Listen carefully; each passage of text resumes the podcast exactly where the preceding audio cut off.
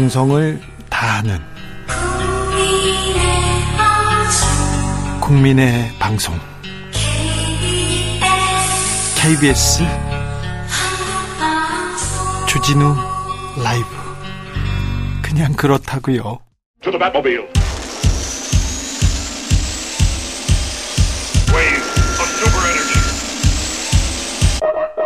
주 기자의 1분 음악 축제에 갔다가 하마스에 끌려간 독일계 이스라엘 20대 여성 샤니 루크가 사망한 채 발견됐습니다. 샤니의 어머니는 다행이라고 했습니다. 딸의 죽음은 끔찍하지만 적어도 딸이 더 이상 고통받지 않는다는 확신을 가질 수 있어서 좋았어요. 라고 말했습니다.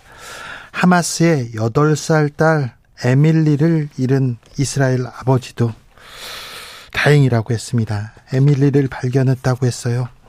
딸은 죽었다고 했죠.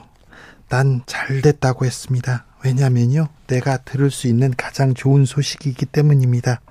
인질로 잡혔다면 딸은 어둠 속에서 매분, 매 시간, 어쩌면 몇 년을 공포에 떨어야 했을 겁니다. 그래서 죽음은 차라리 축복입니다. 완벽한 축복. 전쟁은 이렇게 참혹한 장면을 만들어냅니다. 지옥이 있다면 아마 이런 모습일 겁니다. 전쟁을 생각한다면 참혹한 지옥을 먼저 고민해야 됩니다. 전쟁을, 힘을 먼저 외치지 말고 말입니다. 지난 10월 7일 이스라엘과 하마스의 전쟁이 시작된 이후 가자 지구 내 사망자가 8,309명, 실종자는 1,500, 1,950명입니다. 사망 실종자가 1만 명을 넘었습니다. 그중 절반이 어린이입니다. 3,450명 이상이 숨졌고요. 940명의 아이들이 아직 실종 상태입니다. 그들은 대부분 폭격으로 무너진 건물 잔해 속에서 묻혀 있을 것으로 추정됩니다. 가자 지구는 거대한 어린이들의 묘지가 됐습니다. 그런데도 이스라엘은 휴전은 없다고 합니다. 미국도 휴전이 답이 아니라고 합니다. 그리고 지상 공격을 확대하고만 있습니다. 폭격을 이어가고만 있습니다. 무엇을 위해 전쟁을 하는 것일까요? 얼마나 더 죽어야 전쟁이 끝날까요? 가늠할 수도 없습니다. 절망의 끝이 보이지 않습니다. 비극의 끝도 보이지 않습니다. 지금 당장 전쟁을 멈추, 멈추라고 외쳐야 합니다. 하마스에 외쳐야 합니다. 이스라엘에 외쳐야 됩니다. 미국에 외쳐야 합니다. 주기자 1분이었습니다. 마이클 잭슨 We Are the World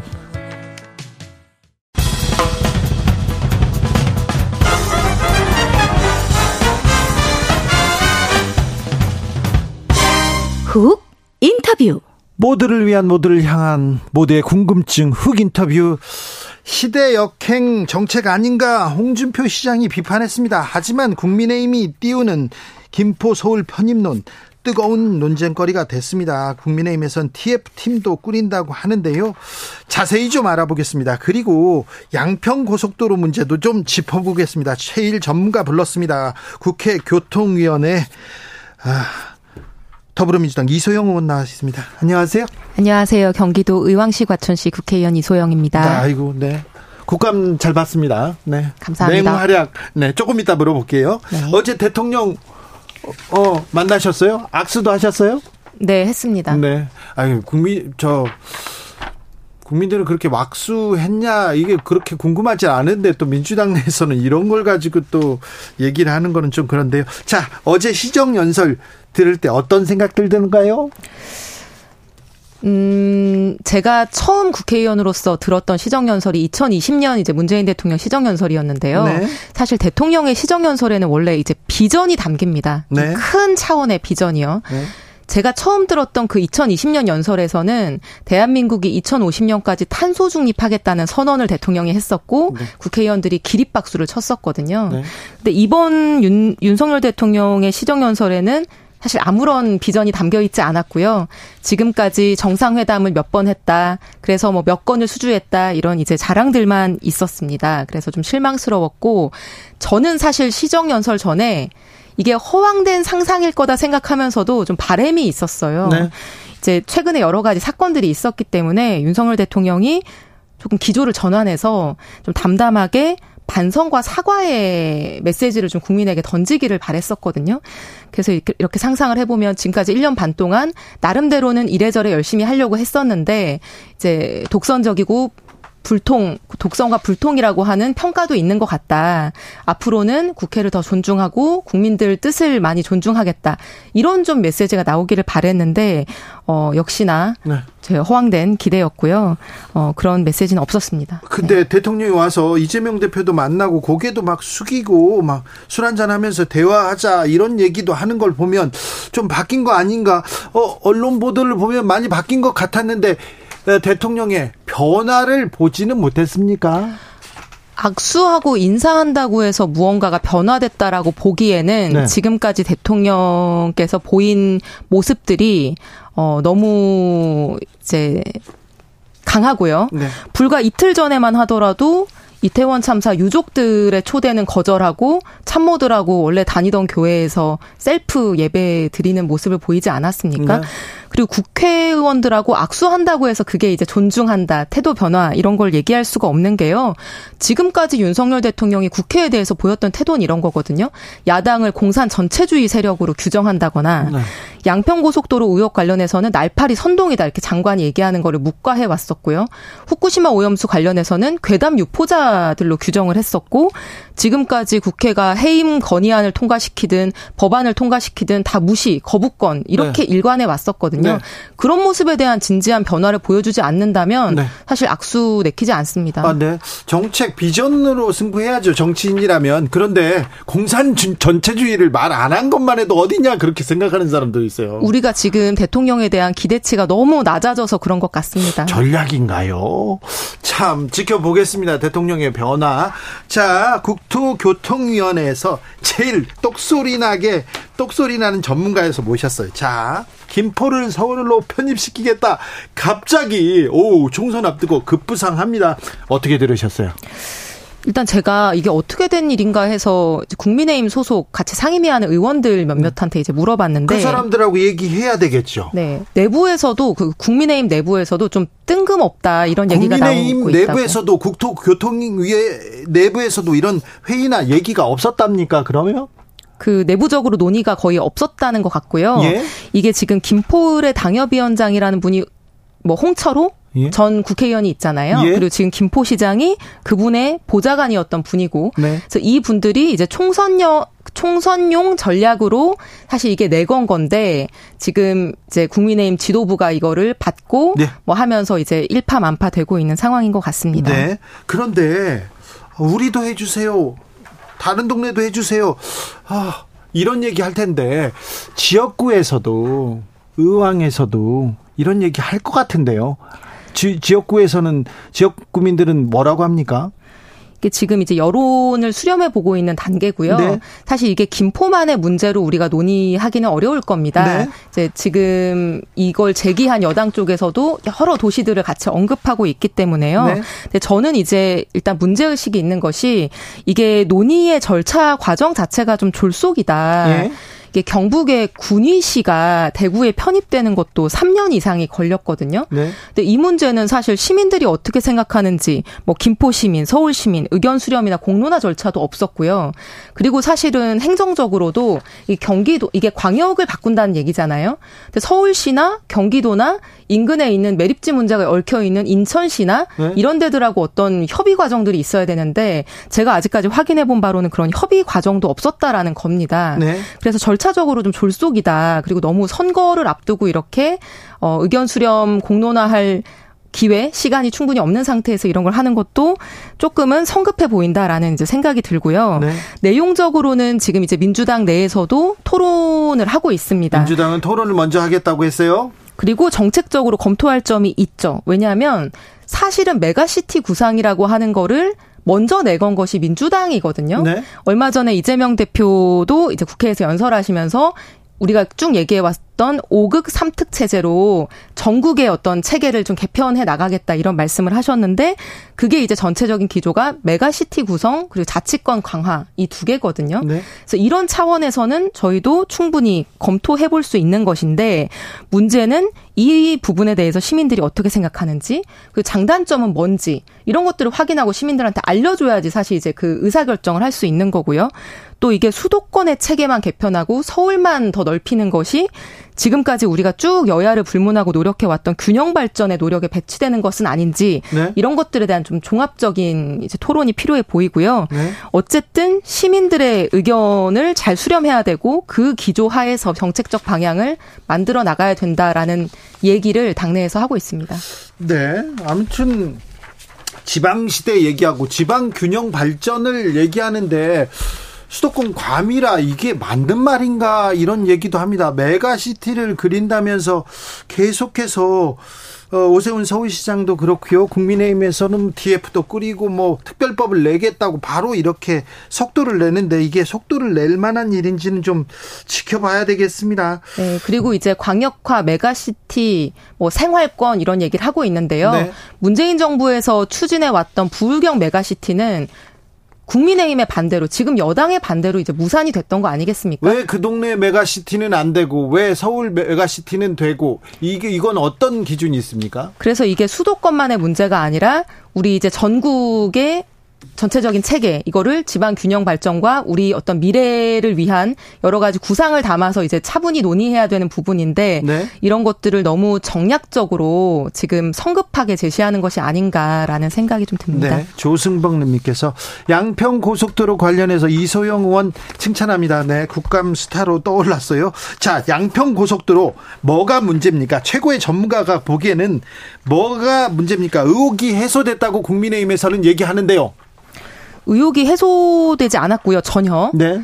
그 이번 한 달간의 국정감사 과정을 거치면서 저는 뭐 거의 다 거의 다 어, 밝혀지고 있다. 이렇게 생각을 하고 있고, 이게 증인을 부르기 전까지는 우리가 몰랐던 것들이 많이 밝혀졌습니다. 이번에요? 네. 어떤, 어떤 의혹들이 지금 사실로 드러났고요. 어떤 게 문제점으로 떠올랐는지 좀 알려주세요. 기사는 많이 나온 것 같은데 또 명쾌하게 모르겠어요. 이렇게 얘기하는 분들이 많습니다. 이게 이제 원래 의혹이라고 하는 게 이런 내용인 거잖아요. 네. 대통령이, 그리고 네. 대통령 처가가 그 공적인 권한을 가지고 사익을 추구한 거 아니냐. 네. 왜 국가 도로망 계획이든 KDI 예타든 통과됐던 그 원안이 존재하는데 네. 갑자기 한 두 달 만에 이 종점이 변경됐느냐. 자, 양평 고속도로 원, 원안이 있습니다. 그런데 대통령 선거 이후에 갑자기 종점이 변경됩니다. 종점이 바뀌어서 왜 바뀌었습니까?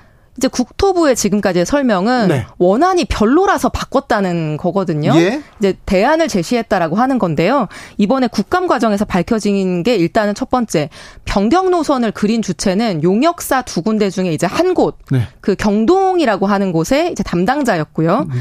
두 번째는 이게 두 달 만에 제시된 것도 아니고 한 달 만에 두 달이 아니고 한 달이었어요. 네, 한달 만에 종점 변경을 검토해야 된다라고 하는 내용이 이제 담겨 있는 문건을 국토부에 보고를 했었고요. 예. 세 번째는 한 달이라고 하더라도 뭐 밤새서 뭐 경제성 검토도 하고 기술성 검토도 했으면은 뭐 그러려니 할 수 있는데 이번에 명백하게 증인이 답변을 한 거는 네. 딱두 번의 현장 답사를 하고 아 원안이 별로다. 변경 노선을 그려야 되겠다. 이렇게 하고 노선을 그렸다라고 하는 겁니다. 네. 우리나라의 어떤 국책 사업도 네. 어떤 도로 사업도 이런 방식으로 노선이 변경되고 종점이 제한된 경우는 없습니다. 국책 사업이고 이 도로를 이렇게 국가의 기관 도로를 만드는 그런 사업인데 네. 용역사 직원이 이렇게 바꿀 수 있습니까? 그런 사례도 없고요. 상식적으로도 말이 되지 않는 것입니다. 그래서 어떤 외부에서의 다른 힘이 있지 않고서는 용역사의 개별 직원이 현장 답사 두 번을 하고 지금까지 국가적으로 국책연구기관에서 추진해 오던 거를 뒤집는다라고 하는 거는 말이 안 되는 것이고요. 예. 저는 이게 궁극적으로는 이 사람들이 외압을 받아서 한 것이 아니냐라는 것을 밝혀야 되는 건데 네. 사실 지금 이제 정권 초기이기 때문에 그런 뭐 내부 고발이랄지 뭐 양심 선언이랄지 이런 것들이 나오 나올 수 있는 어 시기가 아니라고 하는 의견들도 있습니다. 그래서 이제 그런 양심 선언, 뭐 내부 고발 이런 것이 없는 상태에서 우리가 수사권 감사권도 없이 이제 국회가 여기까지 온 건데요. 네. 빨리 국정조사 진행해서 남은 네. 진실을 파헤치고 국민들 의혹을 해소해야 된다고 생각을 합니다. 국정조사하자. 그럼 그런데 지금 국민의힘 그리고 원희룡 장관의 입장은 뭡니까? 뭐다 4개월 동안 털었는데 예. 아무것도 안 나온 거 아니냐, 뭘 또 하자는 거냐, 뭐 이런 식으로 얘기를 하더라고요. 예. 근데 제가 이렇게 얘기했습니다. 아니 뭘 뭘 했습니까? 국회가 뭐 압수 수사권 감사권도 없는데 뭐 압수수색을 한번 했습니까? 그리고 4개월간 뭘 털었다라고 하는데요. 증인을 처음 부를 수 있었던 게 10월달 국정감사 때가 처음이었습니다. 그 네. 전까지는 용역사에 누가 이 노선을 그렸는지도 국토부가 아무런 답변을 해주지 않았었거든요. 예. 그리고 국감 기간 내내 KDI에서 이걸 2년 동안 이 고속도로 검토하고 추진했던 담당 팀장도 못 부르게 야, 여당이 회방을 놨었거든요. 네. 그래서 지금까지 제대로 우리가 이 사건의 진실에 접근할 수 없게 방해한 것이 바로 정부고 여당인데 뭘 이제까지 뭐 탈탈 털었는데 밝혀진 게 없다는 식으로 얘기하는 게 참 어이가 없을 뿐입니다. 있습니다. 자, 국감에서 밝혀진 것만 좀 짚어보고 넘어가겠습니다. 네. 국토교통부가 서울 양평 고속도로 관련된 자료를 공개했어요. 그런데 일부 페이지가 삭제됐습니다. 근데 그간에는 실수였는데 알고 보니까 삭제였다고요?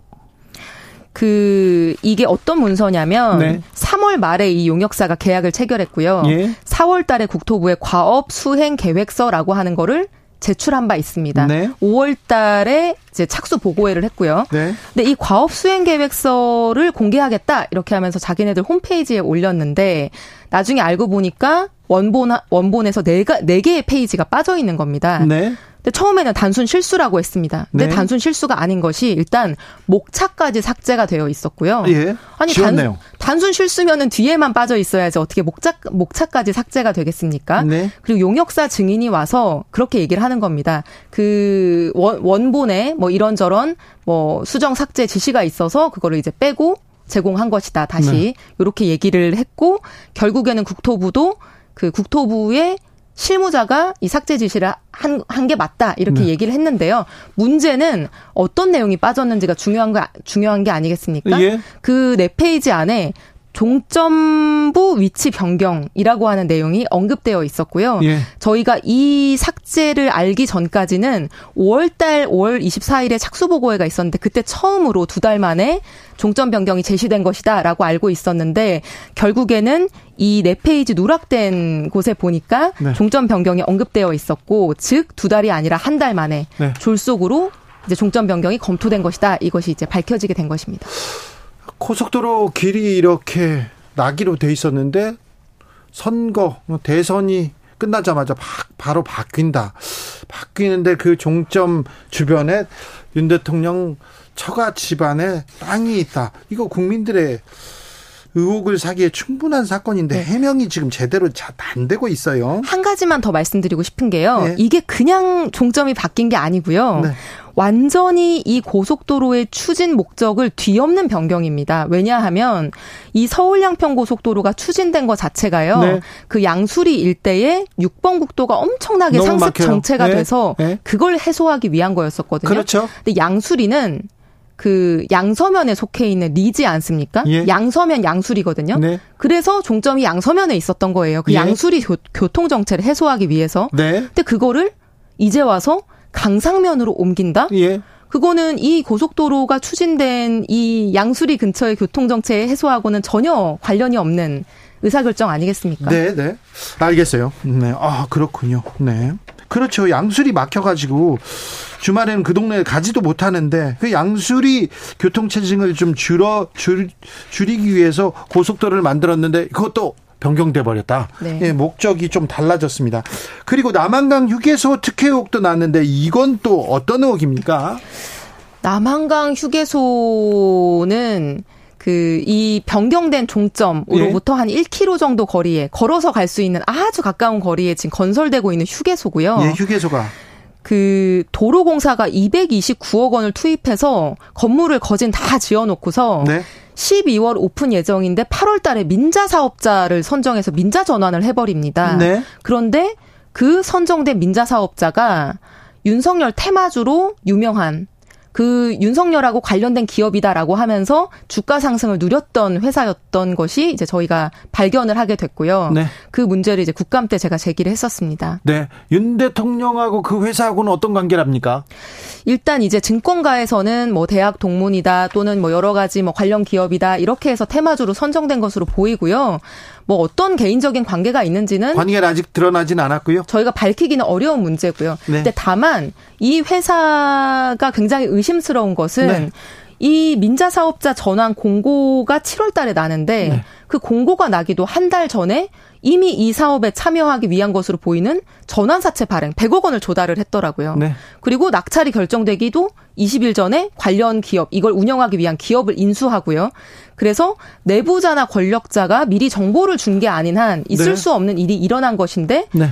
그게 하필이면 윤석열 테마주다. 네. 이것을 네. 밝히려고 노력하고 있습니다. 알겠습니다. 자, 양평 고속도로 스캔들 국정감사를 국정조사가 필요하다고요? 지금 국정조사를 해야 된다고 주장하고 있습니다. 왜냐하면 이제 국감이 끝났기 때문에 증인을 불러서 물어볼 수가 없습니다. 네. 그래서 그런 기회가 더 추가로 주어진다면 국감 때 이제 굉장히 많은 진실이 드러났던 것처럼 예. 추가적으로 우리가 밝힐 수 있는 것들이 있을 거라 생각합니다. 네. 이 고속도로 의혹에 대해서는 빨리 해명하는 편이 나을 겁니다. 빨리 명확하게 설명을 하는 것이 국민적 의혹을 이렇게 잠재우게 어, 만들 텐데요. 계속해서 이렇게 어, 대답을 회피하는 모습을 보인다면 계속 물어볼 것 같습니다. 하이든님께서 휴게소 특혜도 심각합니다 하면서 이소영 팬 됐어요. 국감장에서 계속 하는데 아, 국감 전에도 또 빛나는 활약했었습니다. 다시 감사합니다. 네, 자 양평 고속도로 문제는 또 밝혀지는 대로 어떤 의혹이 또 드러나는 대로 또 설명할 게 생기면 또 설명하는 대로 또 모셔서 듣겠습니다. 더불어민주당 이소영 의원이었습니다. 감사합니다. 감사합니다. 정치 피로, 사건 사고로 인한 피로, 고달픈 일상에서 오는 피로. 오늘 시사하셨습니까? 경험해 보세요. 들은 날과 안 들은 날의 차이. 여러분의 피로를 날려줄 저녁 한 끼 시사. 추진우 라이브.